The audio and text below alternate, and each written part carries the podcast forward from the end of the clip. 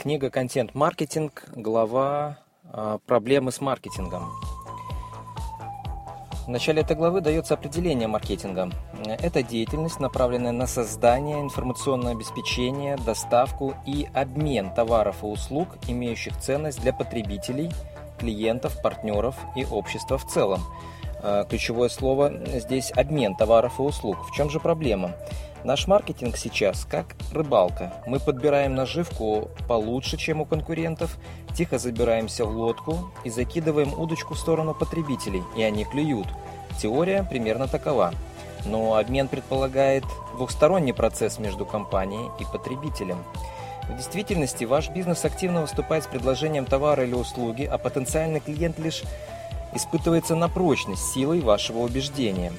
И слабость вот этого подхода в том, что невозможно предугадать, когда именно люди будут готовы купить наш товар или услугу. Например, со временем автор собирается приобрести новую машину, но сейчас вполне доволен той, что у него есть, и ни один специалист по маркетингу не сможет даже приблизительно сказать, когда он созреет. Кто-то обратит внимание на недавний дорогостоящий ремонт, другие будут строить свои догадки на том, как долго он ездит на этой машине или какой у нее пробег. Но никто точно не может сказать, что именно заставит его избавиться от нее. Да и сам он этого не знает. Но что хуже, э, маркетологи вынуждены платить другим людям за доступ, э, ну, в данном случае к автору, который желает купить автомобиль. Э, может быть, есть способ получше? И э, тут, значит, такая мысль э, высказывается. Э, да, есть сейчас такой синдром перегрузки канала. Люди отступают, закрываются и ищут убежище от информационного нашествия. Они в буквальном смысле отключаются. Только задумайтесь, ваша электронная почта ломится от нескончаемого потока писем. У вас есть возможность зайти на миллиард сайтов и пересмотреть столько же видео. Из вашего почтового ящика уже выливается печатный мусор. И кругом одна реклама. Мы еще не берем в расчет голосовую почту, смс, блоги или обновления в социальных сетях. А как поживают стопки запылившихся журналов и непрочитанных газет, все это представляет колоссальную проблему для любого бизнеса.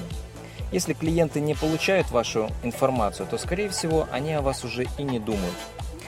Эм, выход. Есть луч света в темном вот этом вот царстве.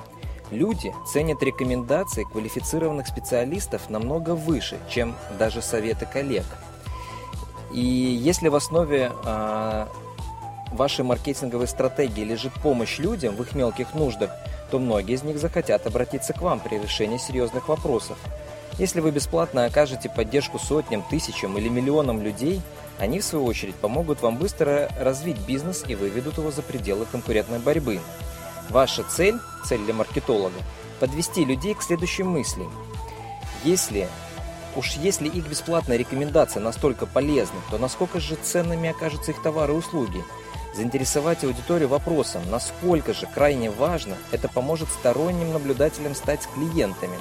Не имеет значения, проводите вы консультации, предлагаете информационные услуги, продаете дорогие вещи или дешевые, предмет потребления – вы можете использовать изложенные здесь принципы, чтобы побороть синдром перегрузки канала и выстроить долгосрочные доверительные отношения с клиентами, причем без стандартных маркетинговых приемов. Если вы помогаете людям, они помогут вам.